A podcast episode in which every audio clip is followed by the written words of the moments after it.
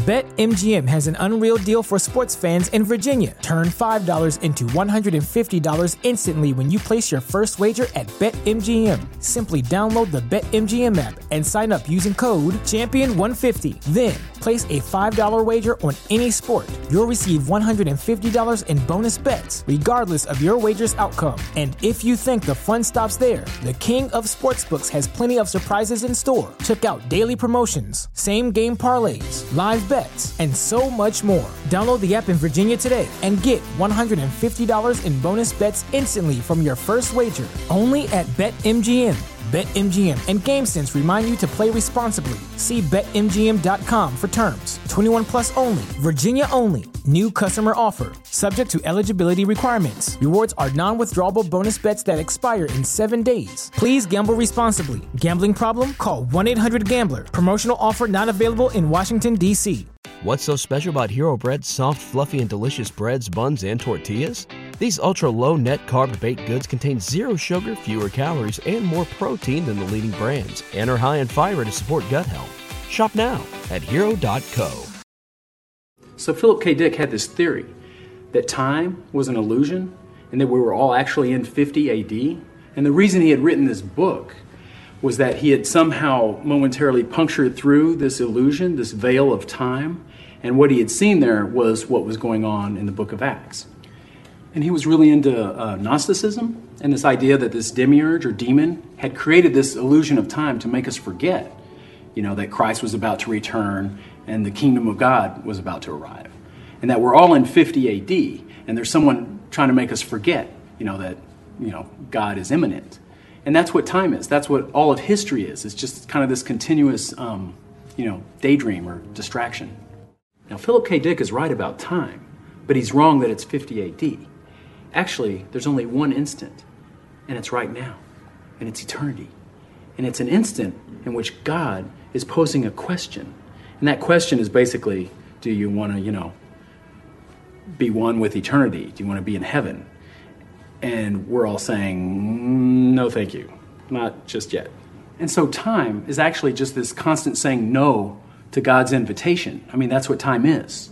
I mean, and it's no more fifty A D than it's two thousand one, you know? I mean, there's just this one instant, and that's what we're always in. If you're hoping for some Philip K. Dick content on this episode, per the movie clip from Waking Life you just heard, you're gonna be happy.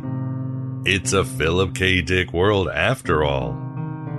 As Eric Davis wrote in High Weirdness, Dick's vision of Valis, in particular, reads like an uncanny prophecy of our fraught network consciousness. On the one hand, we have become thoroughly absorbed into an all-consuming, endlessly arborizing, weirdly discarnating information system. But with the onset of the Internet of Things, and the spread of smartphone sensors, G P S devices, and augmented reality, the network no longer inhabits a separate, quote, cyberspace. Instead, it is now invading, reconfiguring, and rewriting physical reality. Very much the way Dick describes Valis using the world of objects to organize and extend itself into our spurious reality. First time anybody made a tool, I mean, taking a, a stone and chipping it so that you can handle it, that's the beginning of a machine. It's turning outer nature into your service. But then there comes a time when uh, it, it, it begins to dictate to you. And that's just the tip of the digital iceberg when it comes to Dick's Gnostic prophecies. As Aeon Byte has revealed for many years here in the desert of the real. Nipples for men. Shit just got real and reality just got unreal. Or more like you've always known this.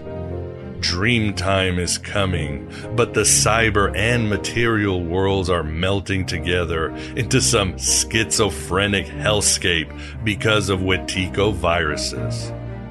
Future made of virtual insanity, now always seem to be governed by this love we have for the useless twisting of our new technology.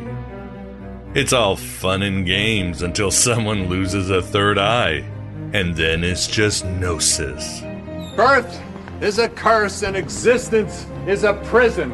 As always, I, your host Miguel Connor, is ready to go with you on an adventure of your many lifetimes to finally break the bars of the Black Iron Prison and embrace your authentic self. As the famous quote goes, the meaning of life is to find your gift. The purpose of life is to give it away. But where is it written that all our dreams must be small ones? Even the smallest person can change the course of the future. That's it. We may be of the broken places, but each one of us has an amazing mission, an artistic expression that will light up the universe with so much wonder and leave the world much more interesting for us being here. Don't be the change you want to see in the world, as Gandhi allegedly said, but be the strange you want to see in the world. Let's create better than the creator gods and their Karens and Katamites in the establishment. Heresy shouldn't be this much fun, but it is. It just is. So you can call the trades and tell them I said it was a tremendous honor to be a small part of one of the oldest of human traditions, storytelling and myth-making. With Dick's revelations, everything is possible. Not only will we be talking in this eternal now about the, quote, man who remembered the future, but also David Icke and other enigmatic figures. Bright satellites that orbit the fascinating planet of conspiracy theory or conspirituality. We'll certainly breathe in the atmosphere of madness because, as Jung said, show me a sane man and I'll cure him. And as Dick himself said, perhaps if you know you are insane, then you are not insane. I feel like I'm taking crazy pills! I mean, it was Evelyn Underhill who wisely said, sanity consists in sharing the hallucinations of our neighbors. Our reality is just what we tell each other it is. Sane and insane could easily switch places if the insane were to become the majority. You would find yourself locked in a padded cell, wondering what happened to the world. I mean, it wouldn't happen to me. The world is insane and thinks it's sane, lost in a vast quicksand Tartarus of melting cyberspace and meat space, a virtual insanity. But again, we got the cure with all these incendiary subjects from a very cool new book. The work is Contemplating Conspiracy Excursions into Undiluted Madness. The author is our astral guest, Richard Cox. A great gnosis-filled read and a great interview coming your way. Do I make myself clear? I'm sorry I wasn't listening. It's a good time to whip out Dick's ten principles of Gnostic Christianity. Beyond some perspective, the listicle is a keen understanding and refresher of Gnosticism, ancient and modern. Since the audience has grown more than thirty percent since I last narrated this in pre-COVID days, I think it's in order, and here it is. The Gnostic Christians of the second century believed that only a special revelation of knowledge, rather than faith, could save a person. The contents of this revelation could not be received empirically or derived a priori. They consider this special gnosis so valuable that it must be kept secret. Here are the ten major principles of the Gnostic revelation. one. The creator of this world is demented. two. The world is not as it appears, in order to hide the evil in it, a delusive veil obscuring it and the deranged deity. There's a beauty to this world, an order. That's what we like to believe. We're not wrong. There is an order, a grand design. We made sure of that. It was a dream for so long, and we finally made it real. Not a better world, a perfect one. Three, there is another better realm of God, and all our efforts are to be directed toward A, returning there, B, bringing it here. Four, our actual lives stretch thousands of years back, and we could be made to remember our origin in the stars.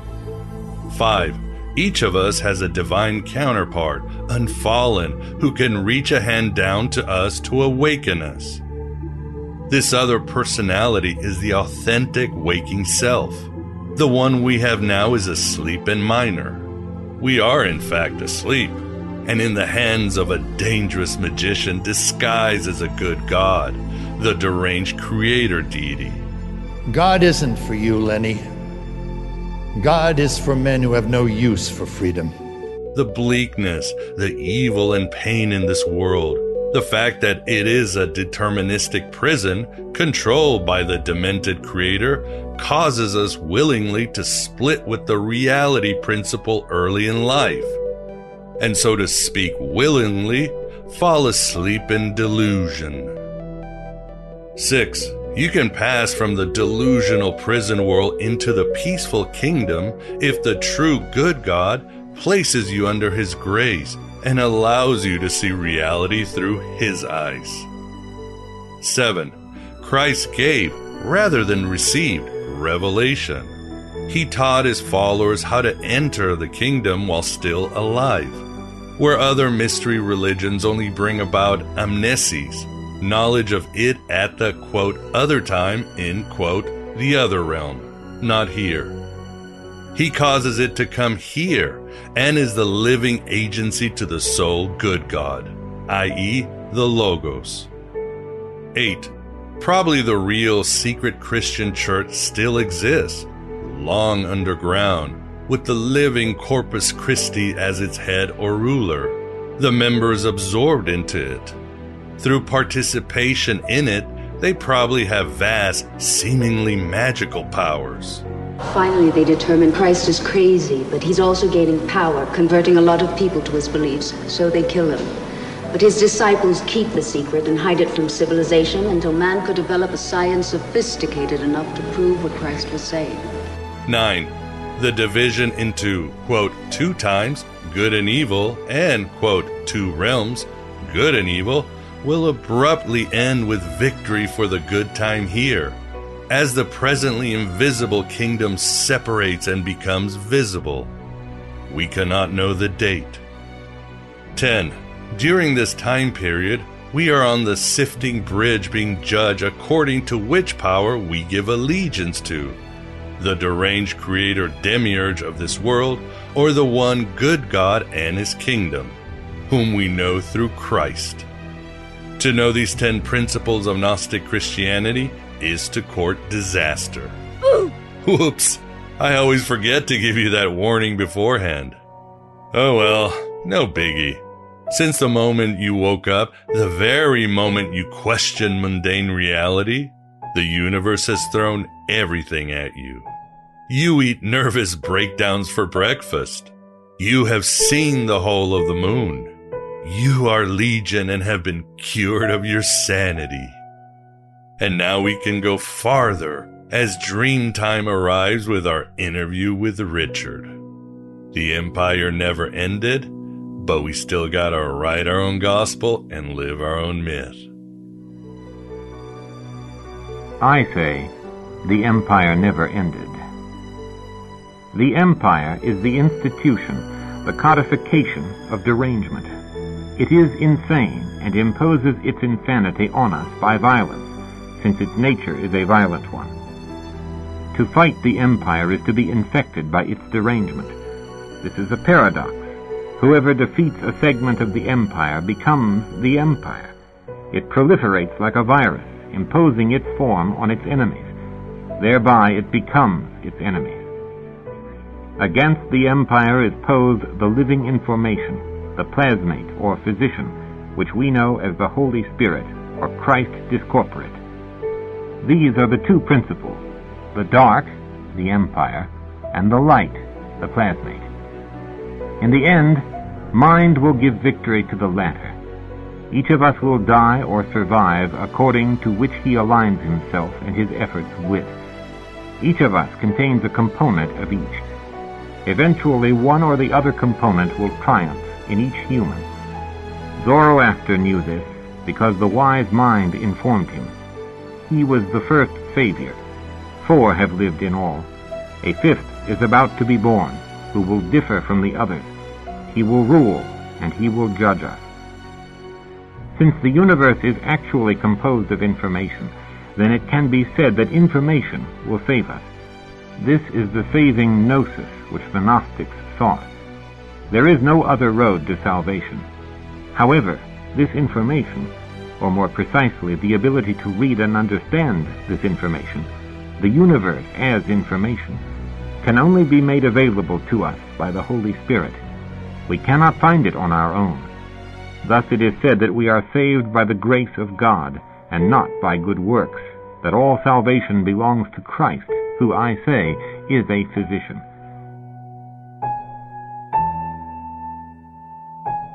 This is the Aeon Byte interview, and with us we have the pleasure of being joined by Richard Cox to discuss his book, Contemplating Conspiracy Excursions into Undiluted Madness. Richard, thank you very much for coming on the show. Thank you for having me, Miguel. Pleasure is all ours, and really enjoyed your book, and I know the audience will really engage with your ideas, many that they are very familiar with. And with us, we've got the Moondog Vance. Vance, how are you doing? Oh, I'm okay. I just got out of a fresh ovarian Illuminati uh, meeting, so I'm ready for this. Oh, there you go. I, I wonder if birds are still real or fake. I don't know. I don't know. I if if they are not real, I don't know what this thing I've been feeding for eight years is. Yeah, when I saw the cat running the other day with a bird in its mouth, I was like, "Don't eat that!" All those cogs and wires and wheel. Then I realized maybe he'll—that's part of the conspiracy. He'll turn into a robot too, and my cat oh. will then spy on me. It says that fake on my T-shirt for sure. That's anything to go on. Yeah, yeah, there's always a way. So awesome. Well, Richard, let's first talk a little bit about you. How did you uh, become, how did you go into the esoteric uh, arenas, or how did you become acquainted with the world of conspiracies? They were kind of co-arising for me. So it all started when I was coming to the end of my school life and had found it a somewhat dissatisfying experience intellectually. And I'd left behind a kind of Christian tradition that I'd been born and brought up into, a fairly mild tradition. Um, I'd left that behind as kind of fairy tales and moved into a scientific materialist view throughout my teenage years. I was always a somewhat philosophically inquisitive kid, but that materialism was seeming very, very empty to me. Fascinating on one hand of the beauty of physics and the uncovering of the, the landscape of atoms and so on. But on a human level, well, we're just piles of atoms talking then. So there was, there was a kind of nihilistic view slipping in.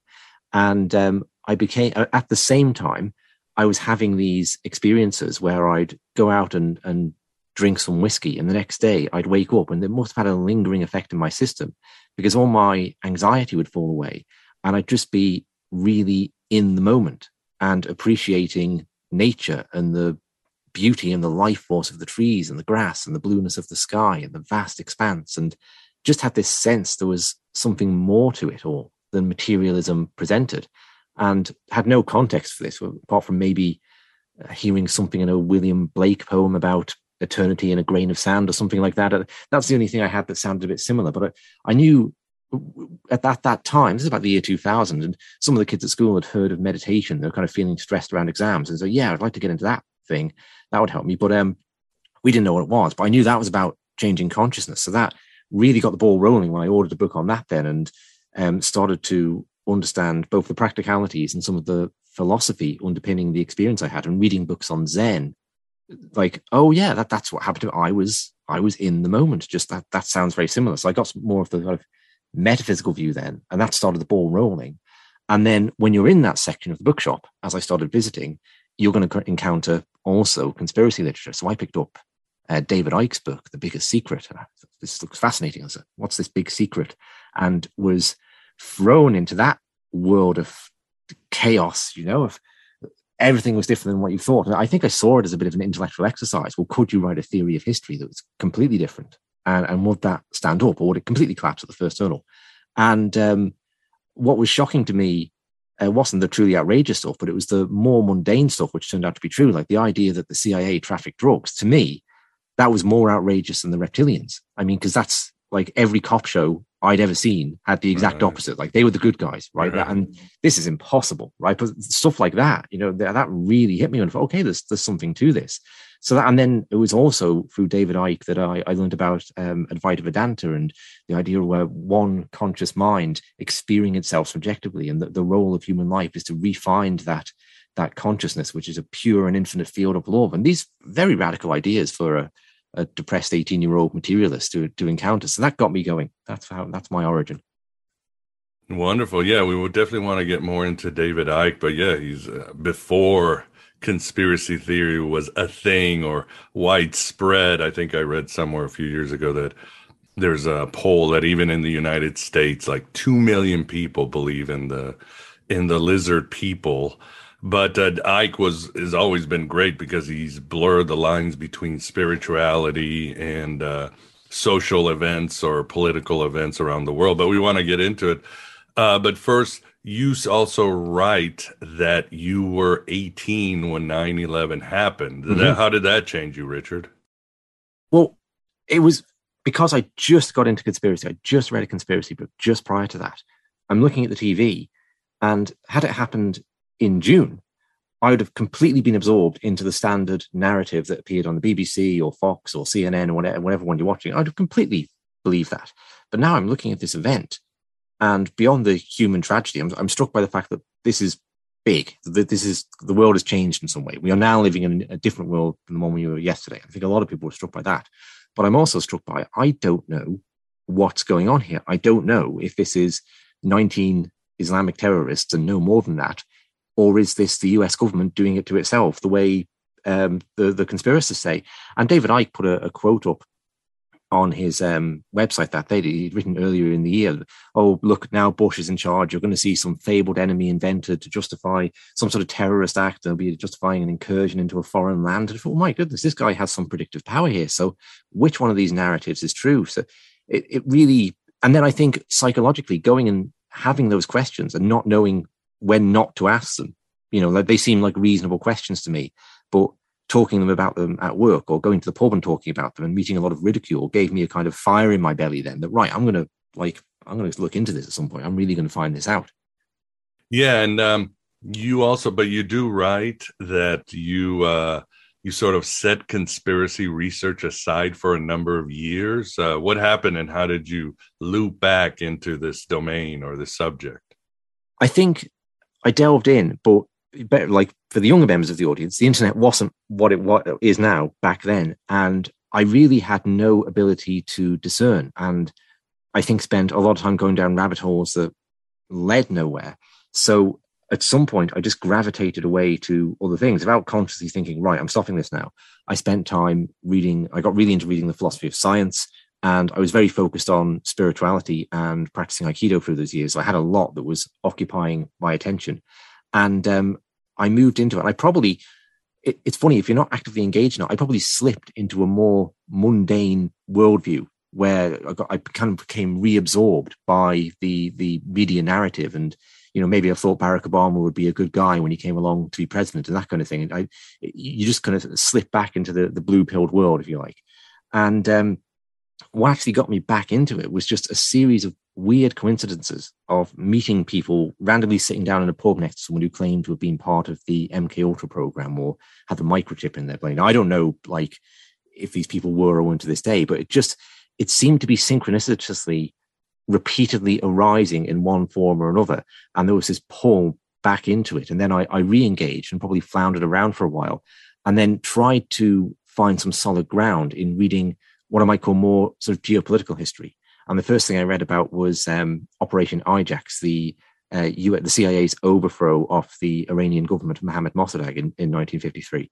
And that, again, was just like astounding. And, and th- finding out there was a, a Wikipedia page about it, it was that mundane. It's like, oh, so these conspiracies are true then. Like the, the U S government does do stuff yeah. like that repeatedly, right? And it's not yeah. it's not actually controversial. It's not like there's some debate, did this happen, didn't it happen?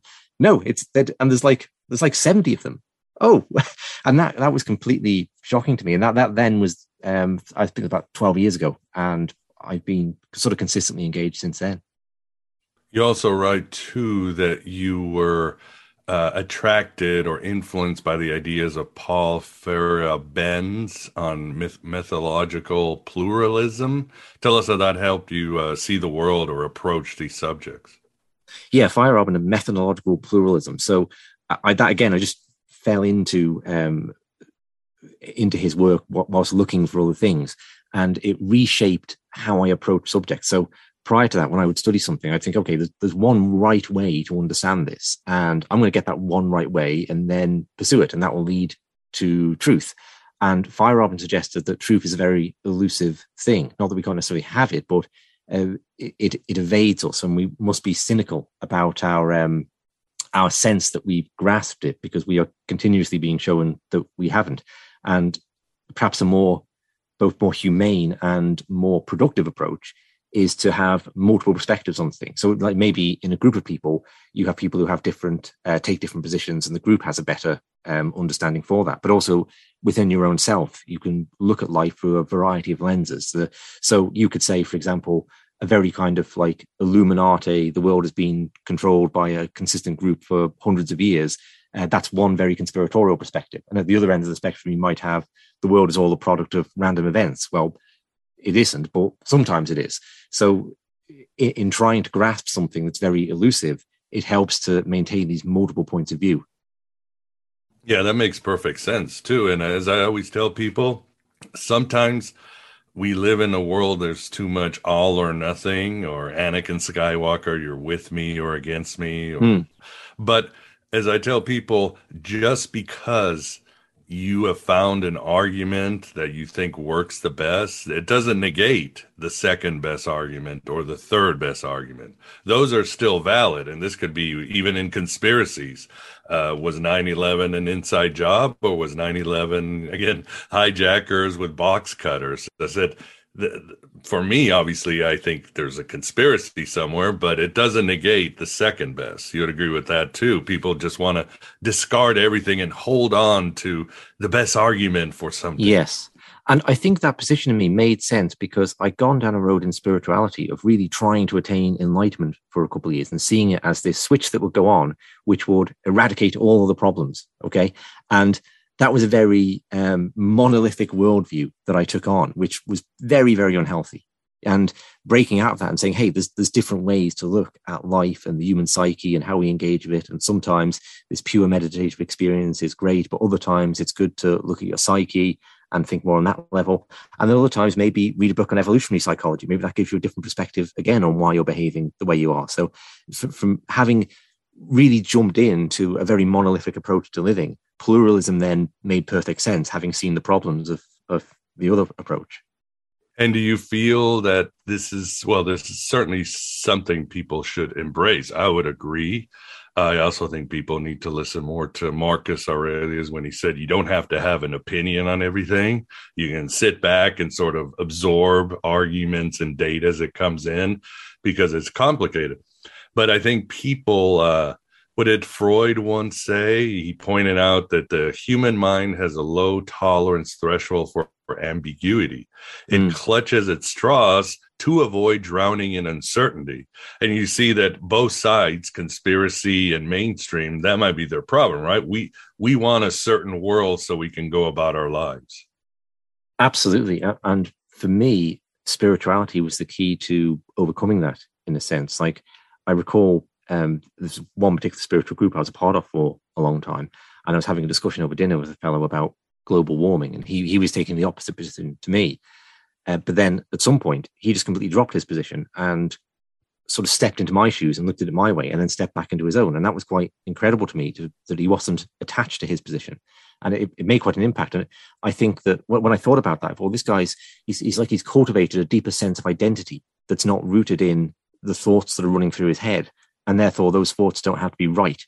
And I think when we're, when we're strongly attached to our patterns of thought, then they become like, that's a, it, an attack on our opinions is an attack on us. So we, we can't tolerate that. So t- to me, cultivating that deeper sense of who I am was really, really a practice that helped with that.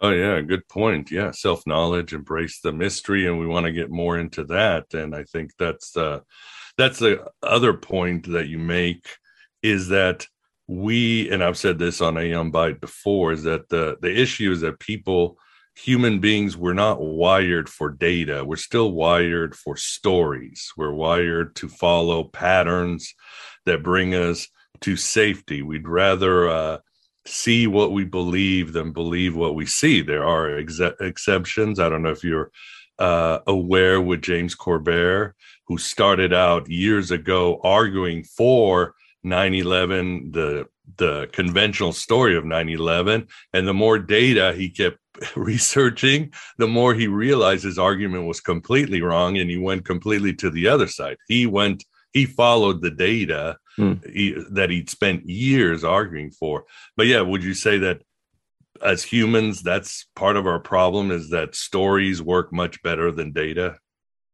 Well, that's a that's a big question. I mean, just to comment on the, the change of mind thing, I interviewed a doctor just early in this week who really contradicted a lot of previous thoughts I'd had on COVID. And hmm. I thought that was like great, right? Because I, I, I'm trying to practice this to the point where I actively enjoy being challenged or someone saying, no, that's wrong. So it's great because now I can go back and look at my previous sourcing and compare and contrast the two and, and have a, a conflict that will hopefully resolve in something, in something greater. But that, I mean, that, that question about the, the need for story, I, um, I tried to go into this, like a part of the motivation for the book was seeing particularly how there were very, there were articles appearing from spiritual quarters, very critical of conspiracy in the in the COVID era, right? Um, in some ways understandable, but I thought they were very simplistic and taking a very one-dimensional view on the thing. So for me, the book was, how do we take a deeper look at this phenomenon of conspiracy theory? And one aspect of that was, well, what if some of the more elaborate conspiracies, like David Icke's reptilians, are speaking to our need for metaphor, our need for myth and right. story? And what if these conspiracies, if you think about it in a, a Christian or a Gnostic sense, Uh, they're, they're kind of initiatory myths in some way. Like, because if you speak to people who are doing kind of any kind of geopolitical research and you say, so how did you, uh, how did you get into this then? They'll often go a little red in the face, a little shy, and they'll tell you some story about, you know, how they heard about laser beams taking the Twin Towers down. And they, they thought that was fascinating. Right. And then, and I thought, hang on, I've heard this before, right? Don't I know a lot of spiritual people who were like hardcore into their Zen or, or their Advaita Vedanta, but they were in, initially they were like drawn in by someone channeling Merlin or something like that, and something they, they wouldn't really want to be associated with now. Um, so I just noticed that parallel and thought, well, how then, how does that affect how we think about geopolitics and understanding the world if we have this need for mythology and story? And that's a question that it's wide open for me. I'm, that's what I'm exploring. Oh, yeah. It's a great exploration. As uh, Terry Pratchett said, uh, humans don't need fantasy to deal with life. Humans need fantasy to be human. Mm. And that's a part that's been unfortunately suppressed in our modern times during the age of enlightenment and so forth, because it is essential to our brain. And it really is essential even to see the world as, as it is. Um, Here's an example that you use in your book, and I've used before. You've got Descartes, who's the, the father of modern inquiry and skepticism, right? How did he come up with his ideas of I think, therefore I am, and all that? He actually had to create a Gnostic myth where he's trapped by some demon and the entire world's an illusion, and start from there. So that's a perfect example of how storytelling and myth can free us to the truth. Mm. Yeah. Yeah, I forgot about Descartes for a second. I was like, what's, what's McGowan saying about Descartes? I forgot to put yeah. that in. Yeah, I don't no, remember very good, my yeah. books either, don't worry. Yeah. Like, what? I wrote that? But I think that's, yeah, that's definitely very important to uh, to our minds. I mean, the great example you use in your book, and um, and we're talking, and there's a part where you talk, you know, David Icke is a kind of magician. He's a myth maker. And uh, are the lizard people literal? Well, I don't know. Are the Archons aliens? I know there's something out there that uh, controls. We don't know how our minds, our minds will make up stories. But you talk about how, compared to Bush and everything he did, uh, it's, um, well, Bush is far worse than any lizard people, as you mentioned. Yeah, I was making the point. I think I, I wrote about uh, the Terminator, Arnold Schwarzenegger. Yeah. Again, another another great mythology there. Yeah, yeah. Um, leading this kind of chorus of chanting where this whole audience are chanting the name George W. Bush, George W. Bush. And when, when I was listening to this, it just all of a sudden hit me how cultish it was that they believed that George W. Bush was going to somehow fix the economy and protect their children and educate them and keep them safe from terrorists and all the stuff Bush was like monumentally failing to do. You know, yeah. Oh, God, just, yeah. You know, there's this kind of religious iconography came in around him. And my my point was that, well, you know, David Icke might be crazy, but he's not as crazy as those people who think Bush is all these things. And um, that Icke is, in a sense, he's re-mythologized that landscape by, because the, in the sense of this idea of being blue-pilled, it gives the impression of like there's a chemical effect almost on our brains that we're locked out. We are chemically locked out of seeing the world as it is. And we're trapped in a view where these people who every four or eight years stand up at the, the lectern and be declared the leader of the free world, this all makes sense and they're normal people. And do you need mythology to break you out of that? I'm not saying that's the only way you could look at Icke's work. There may be a literal spirit realm with reptilian-like beings in who are whispering. Yeah, who knows? To the mind, who knows? But one way you could look at it is with mythology, and in saying, well, that guy actually, he's actually a shape-shifting reptilian. In some ways, that's more accurate because it's accurately describing the psychopathy and the malevolence, the ability to indiscriminately kill civilians across the world and not lose sleep over it. It's a very accurate picture as compared to the people who think he's some sort of savior. So, does that that harshness allow people to off off like? The reptilian position of that, the, the extremity of it, allow people to snap out of the conditioned worldview?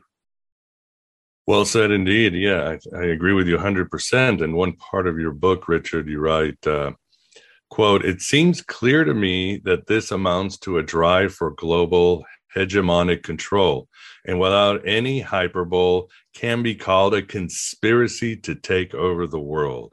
And that is one hundred percent true. That's not a conspiracy. Uh, it might have been, as uh, as they say, conspiracy is simply history plus time. But again, when you look at Bush and Cheney, the neocons, what's going on, it's no secret that the Middle East, Eurasia, have always been on either the British Empire or the American Empire's crosshairs. I mean, we want, or this empire wants that one way or another.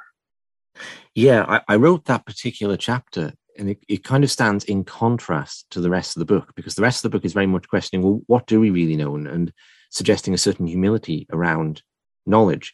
And that chapter is the complete opposite of that. It says, actually, you know, there is quite a lot we know uh, on on one level. Like, and the, the if you just look at the most pedestrian of history, you can see that there is this constant expanse of the American empire over, like, since World War Two, but really going back to the, the start of the century, the twentieth century and, and before. And as it keeps expanding, it's it's taking in more and more of the world. Well, that that is a drive for global hegemony. And now on you go one level deeper, we can have endless discussions of, is that planned by anyone? Or is it just everyone takes the next step? Or do people really believe in these idol- ideologies that they're fighting communism or a war on drugs or a war on terror?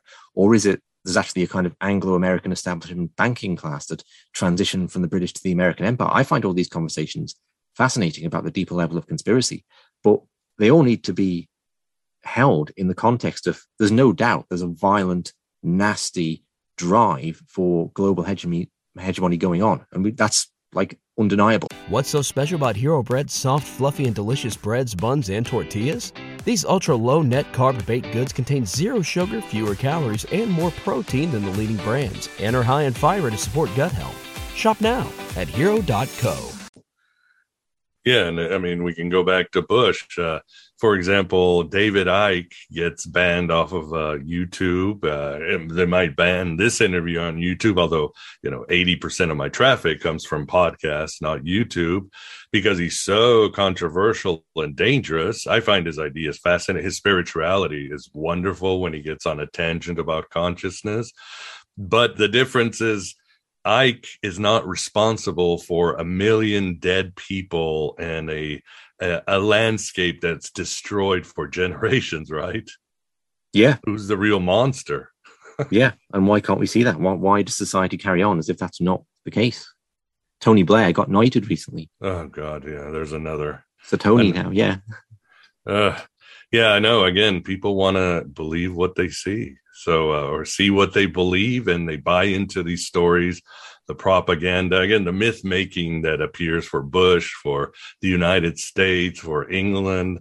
I remember as a kid, I would read, I forget what comic book, I think it was Captain Jack, and he was the hero, and he would stand there and he'd be very proud because he'd say, the British Empire, it was an empire where the sun never set. And as a kid, I was like, oh, that's wonderful. Now I think about it and go, that's horrible. Don't you mm. agree? What was this thing just conquering the world? That's what it was doing. Yeah. It's a mess. It's a mess. Uh, and Vance, what do you think about uh, the conspiracies and David Icke and all that? Oh, yeah. I I like David Icke's spirituality, too. He kind of runs along the same lines I do. Uh, I don't see the empire thing as totally evil or totally good. We didn't mention the Chinese. They're out for an empire, too. And they might overtake the, you know, the Western European-based uh, empire. But uh, there's some good things that the empires bring, and there are some bad things the empires bring. But no matter what, I think there will always be empires as long as there's, you know, power. As long as they're power for people with lust for power and control, even if they think that, you know, they're doing a lot of people a lot of good, eventually they get to the point where they say, well, we have to stay in power to help these people, so we have to do anything we can to keep in power, right? So that's how it all starts. But I was going to ask you, uh, Richard, um, how about the conspiracy of conspiracies? Do you think the conspiratorial groups actually look at the conspiracies, you know, that are, you know, among the populace and actually try to use those, you know, for fun and fun and profit? Uh, I hate to pick on them because I like the show, but Ancient Aliens, for example, um, they, uh, uh, you know, they they uh, take the U F O uh, quote unquote conspiracy. And they, you know, talk about, well, could this be ancient aliens and so forth? And they make money from, from it. And a lot of people tune into it. So could they kind of be a conspiracy, you know, to, to a meta conspiracy? Well, I certainly think there's no doubt conspiracy theories are weaponized, ironically, to protect the establishment. So I write about this in, in a, a chapter called, um, what's it called? Propping Up and Pulling Down the Tower, where we have this view of conspiracies, as we've been discussing so far, that it breaks people out of their conventional worldview. It might be seeing Building seven collapse. There, there might be an incident that where just people snap out and go, oh gosh, the world is completely different. And that's kind of what you would expect conspiracy to do. But ironically, it has this other function of propping up the tower. So I, I make, by the tower, I'm making a reference to the uh, tarot card, uh, where the, the tower is struck by a bolt of lightning coming out of nowhere from the heavens, and this convent, this structure of convention and established thought suddenly breaks and falls to the ground, and we have to build up a new one. Um, so conspiracy theories are also employed to support the status quo. So, for example, um, when Fox News have to acknowledge that a percentage of the U S population believe there's something untoward about nine eleven, that something's a bit, bit fishy about it, they will bring on someone who will say the plane's holograms. Okay, now, without having a discussion on whether that's a, a, a valid or invalid um, conspiracy theory, we could agree that it is certainly at the extreme end of the spectrum. Okay, they won't bring on someone who will talk about the C I A's documental relationships with um, Arab terrorists in general, and specifically the the terrorists, how they were kind of shepherding um, two of the Flight seventy-seven hijackers uh, prior to the attacks and keeping them safe from arrest by the F B I.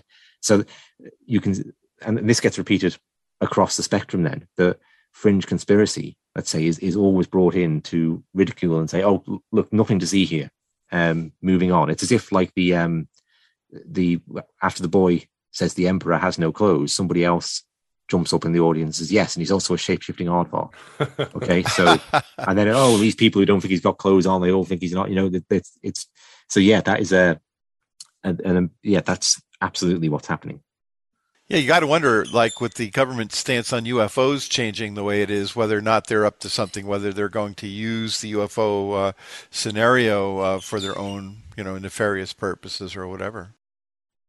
Yeah, I, I would think so. Yeah, I think that's that's that's yeah, no doubt. And then poisoning the well is certainly something they're good at, which makes it a lot harder uh, for those who are serious about the research. Yeah, and you talk about how the C I A has done it with their excuses. And uh, uh, I love the term uh, limited hangout when an intelligence agency releases some information about an event, but in a distorted way to prevent a deeper truth from emerging, or they give out just enough information, but not enough information where it still will completely distort the truth. I think what you use the example, what, Frank Olson? That's right. Yeah.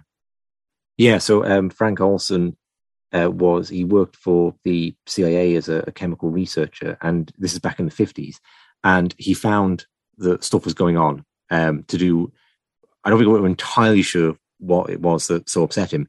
It was probably something to do either with the M K Ultra program and experimenting on, med- on um, American citizens, or it could have been to do with uh, biological uh, warfare being deployed in the Korean War, but he became uh, a problem for the agency, and then he um, he fell out of a hotel. When he, what was actually uh, the agent said was he either jumped or fell out of a hotel window. Um, and years later, they acknowledged. They said, "Okay, look, we, we haven't been entirely honest here.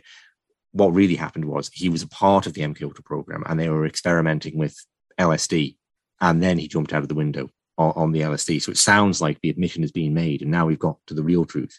But that wasn't the real truth at all. He was like clunked over the head and thrown out of the window, and that was like uncovered by his um, his sons, who spent basically their their lifetimes I- investigating this narrative and had the the body uh, exhumed and re-autopsied, and um, uh, so really proven beyond doubt. So that that's essentially how a, a limited hangout uh, works. That it gives them the impression that oh, now we fessed up, when it's another distraction. Yeah, I mean, their techniques are so transparent, but we people still fall for them. Like, for example, uh, what's the one they do where they, they make sure they don't release information until twenty years later, and they give out this vibe like, well, yeah, it was post-war, it was the Cold War, we don't do that anymore.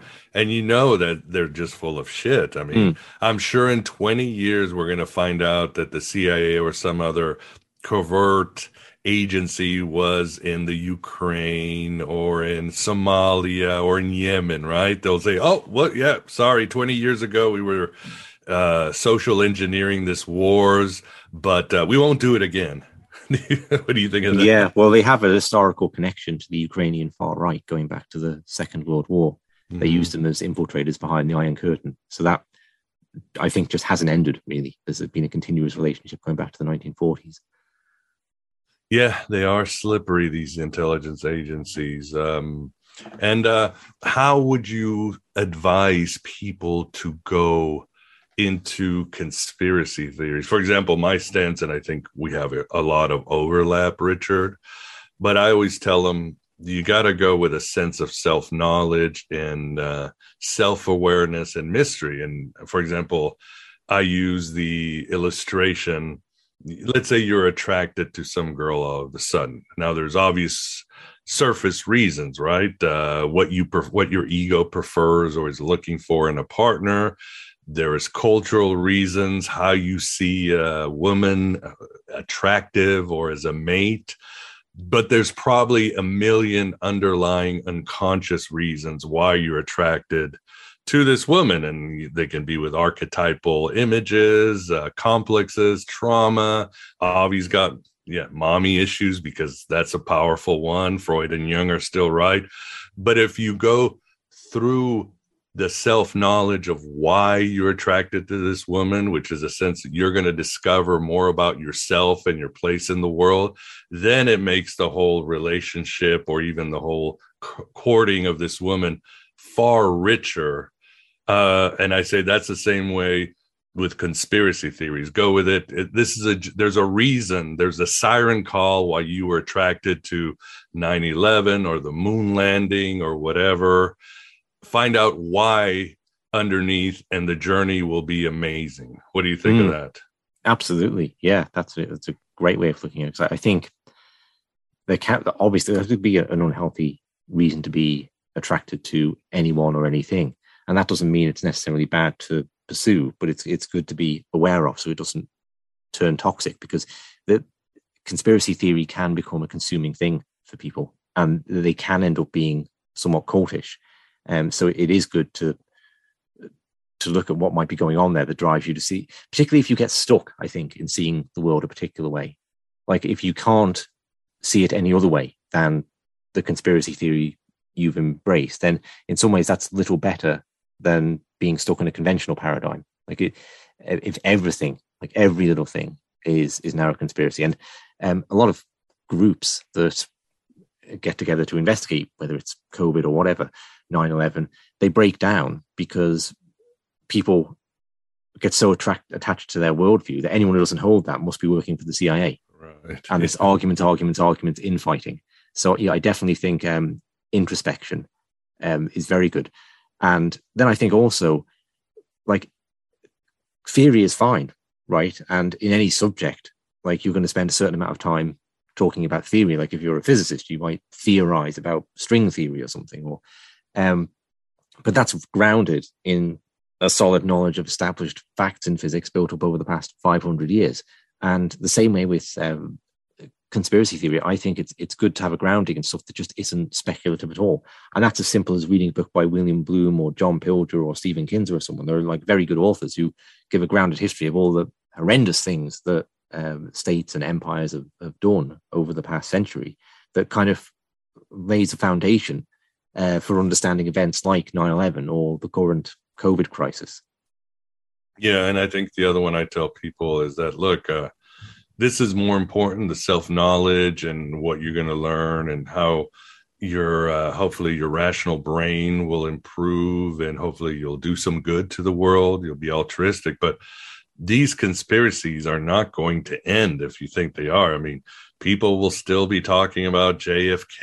I mean, there was an article uh, the other day, people wondering what happened to Alexander the Great. This is what, uh, twenty-five, twenty-three hundred years. Mm. People are speculating, was it Aristotle who killed him? Was it his generals who poisoned it? Was he really sick? Jack the Ripper. We're going to be talking about Jack the Ripper for hundreds of years, or the fall of Constantinople.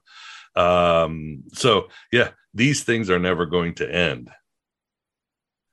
Yeah. And I think that for me, I'm still caught up in questions I started asking when I was eighteen, right? Like the shock of finding the world is not the way I've been told it is every day.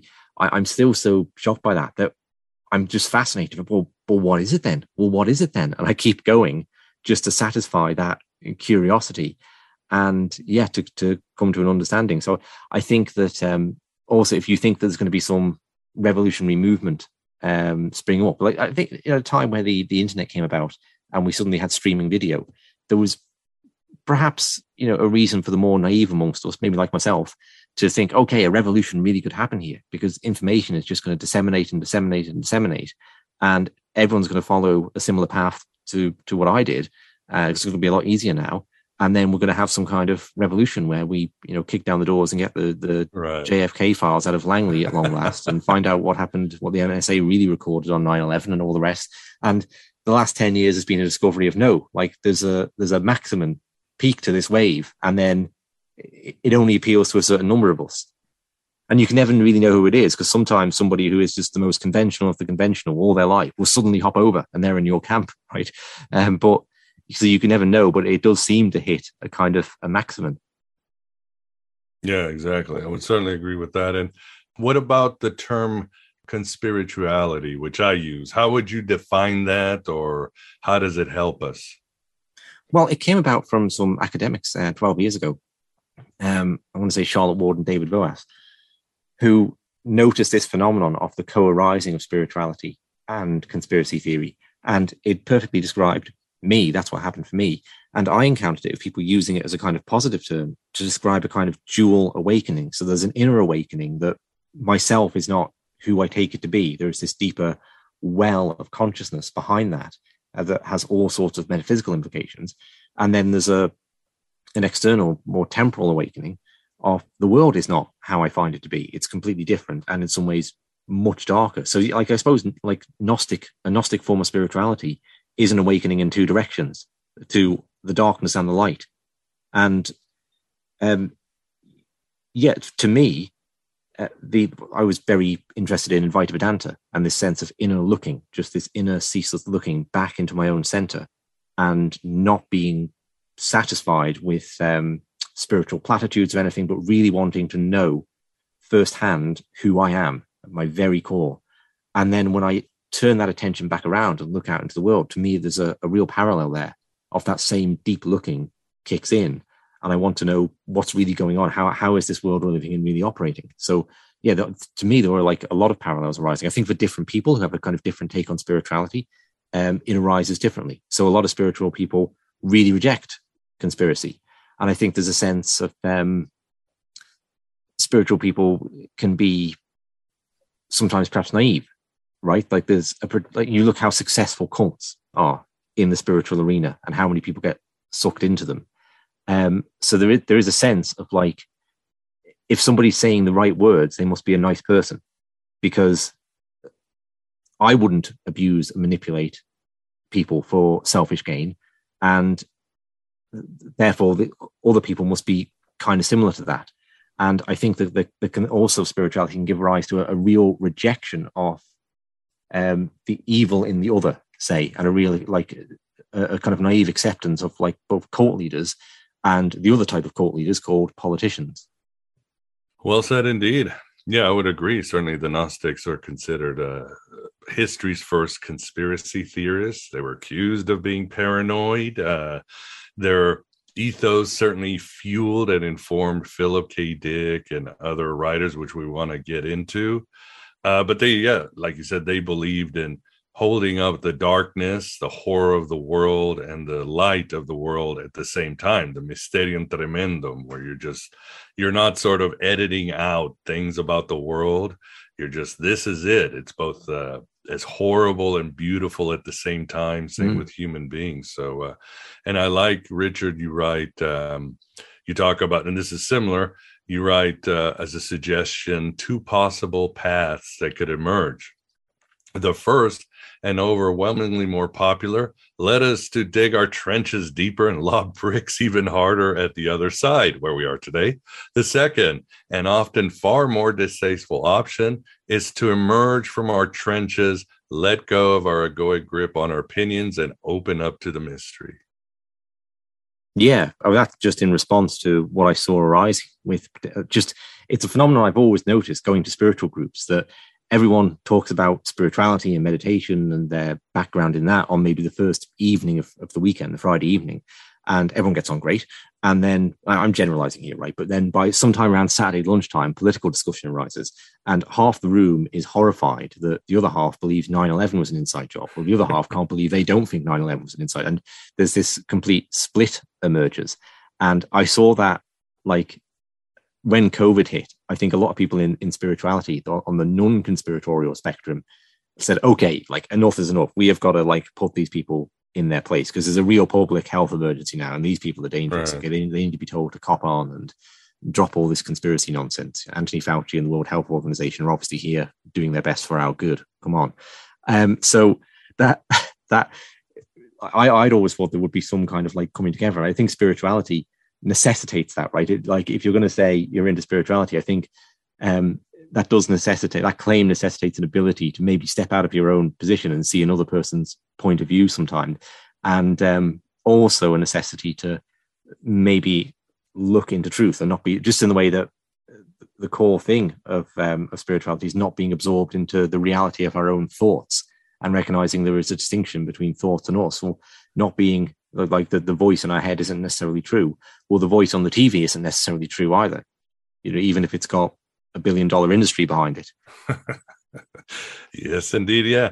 Good point. I mean, as an example, I remember when COVID hit, people were, uh, there was a split, and people were like, why are so many in the yoga, new age, hippie movement so into the cons- quote unquote conspiracy theory about COVID? And they're like, their woo-woo doesn't work, and they've been infiltrated by QAnon, and they were kind of creating their own conspiracies. And I would simply say, no, what are you talking about? This is very consistent, because if there was a group that was always for holistic medicine, that was always been against the pharmaceutical industry and Western medicine, it would be the yoga, the new age, the hippies, right? I mean, they're actually just following their nature. So that's what they were doing. If you want to convince them otherwise that, you know, this is the time to put it all down, then just, you know, have a discussion with them. Don't demonize them as uh, they've been co-opted and their spirituality has been wrong all along. Yeah, I think so. And I think when people do that, it says more about them, that they're trying to defend right. their egoic positions rather than actually do anything productive. Because you don't have to change your position or agree with someone else. But one thing we can all do today that would make the world a better place, we can come to understand people we disagree with. And that's what I mean by uh, the subtitle of the book, Contemplating Conspiracy, Excursions into Undiluted Madness. Undiluted madness isn't a reference to conspiracy, neither is a reference to a conventional worldview. It's a reference to points of view that aren't our own. And they're undiluted madness because I'm looking in an opposite direction. I can't see what you see because you're facing towards me, looking out on a different landscape that's behind me. So I have to physically turn around, and then the undiluted madness becomes, oh, well, now I see, now I see that point of view. And that's it. We might not like it. It might be uncomfortable, but that's something we can all do that would be productive. And when, when people consistently aren't doing that, we're consistently just digging the trenches deeper, lobbing the bricks harder. I think it suggests that truth is not the aim of the game here. Reconciliation is not the aim of the game here. No, no. And even another part of the argument is, of course, uh, when COVID hit, you might individuals, let's say, and you see these spiritual teachers and yoga people and whatever, they might take a hard line on one side or the other, right? And they would see their their traffic numbers and subscribers and their money go up. So naturally, in a capitalistic society, they were going to lean in harder. So we have to look at that aspect too, that we live in a society where the cliques rule. Yeah, and I certainly don't... because of where I'm stood, I'm, I'm tending to direct my criticisms more at the anti-conspiracy crowd, but I don't mean to um, right, give a, a clean bill of health to, obviously there are people who are very cynically using COVID and spirituality combined to make money and to increase their audiences. Um, and in some ways, in an understandable way, that if you see the clicks go up on a certain type of video, um, you're going to do more of them. But in some ways, in, in a way that's just very, very cynical too. So I'm not saying that, certainly not saying every criticism a conventionally minded person has leveled at anyone during the COVID uh, era has been completely wrong. Not at all. Yeah, I agree with you. Again, the, the idea is just, uh, as I tell people, be an anthropologist, a detective, and again, have that stoic idea where try to get as much data and see the underlying reasons, the unconscious reasons why you are acting a certain way. Most of us are projecting all the time, whether we like it or not. It's just the way, again, being a human being is a messy thing. So, and we want to get into uh, our, and we say this with tongue in cheek, our Lord and Savior, Philip K. Dick. But first, uh, Vance, do you have any questions or insights into this? Well, yeah. Um, I don't think we've talked very much, uh, except in the beginning, about how um, really getting into a conspiracy diffuses people's frustrations. You know, it seems there's a satisfaction. It seems that if you're always looking into the mysteries and being open and so forth, and I kind of think of myself as that kind of person, it leaves you with cognitive uh, uh, fatigue because you're always tracing back one thing or the other. Whereas if you say, hey, you know, I know that seven eleven was caused by blah, blah, blah, blah, there's a certainty, you know, and there's a completion associated with certainty. So what do you think of that? And is there any way to overcome that? Oh, absolutely. Yeah. I mean, I've interview people on this very thing about the idea of certainty addiction. So I, I've tried to do in ways, like I had a lady on the show a couple of years ago who, one, was a therapist who looked at things like certainty addiction, and two, was very, very concerned about global warming. Okay. Now, I have concerns about global warming, but they're different kind of concerns. They're concerns about what it's going to do to the sustainability of human life with regard to energy shutdowns and how nefarious actors can use that as an agenda to, to take control of energy and, and direct and steer human life. So we, we both have concerns. They're very different and kind of opposed concerns. And what we both wanted to do was have a dialogue to show how, how we could talk about that, right? Um, and overcome that that kind of certainty addiction, that we're not threatening to each other. So um, another take on that is um, like there's a, a kind of spiritual take of the, we identify with our thoughts as um, like, and our positions as being ourselves, and therefore an attack on them is, a, is an attack on the self. Um, right. The um, the therapist, Donald Winnicott, who was a kind of uh, childhood developmental therapist, he um, saw it in terms of like an attachment disorder, where he said that um, when people have an insecure relationship with their parents, they'll they'll cling to something else as a uh, like as a as a parental replacement. And he thought that thought itself could play that role. Okay, so people could actually be playing out their childhood trauma through their addictions to my position on this is correct. And yeah, the solution to that is to therapeutic and spiritual, I would suggest. Yeah, it fits their need for security. That's what it is. And uh, yeah, the problem is the secrecy is so rife now, and, and or at least ob- so obvious. And I think secrecy is the root of all these conspiracies. If we all knew things, you know, we could um, we we could resolve some of these things. But the very fact that the government has tremendous amounts of secrets, and we know that they do, that's what classified information is all about. Um, that breeds conspiracies, don't you think? Well, yeah, because you're left to to just speculate. I mean.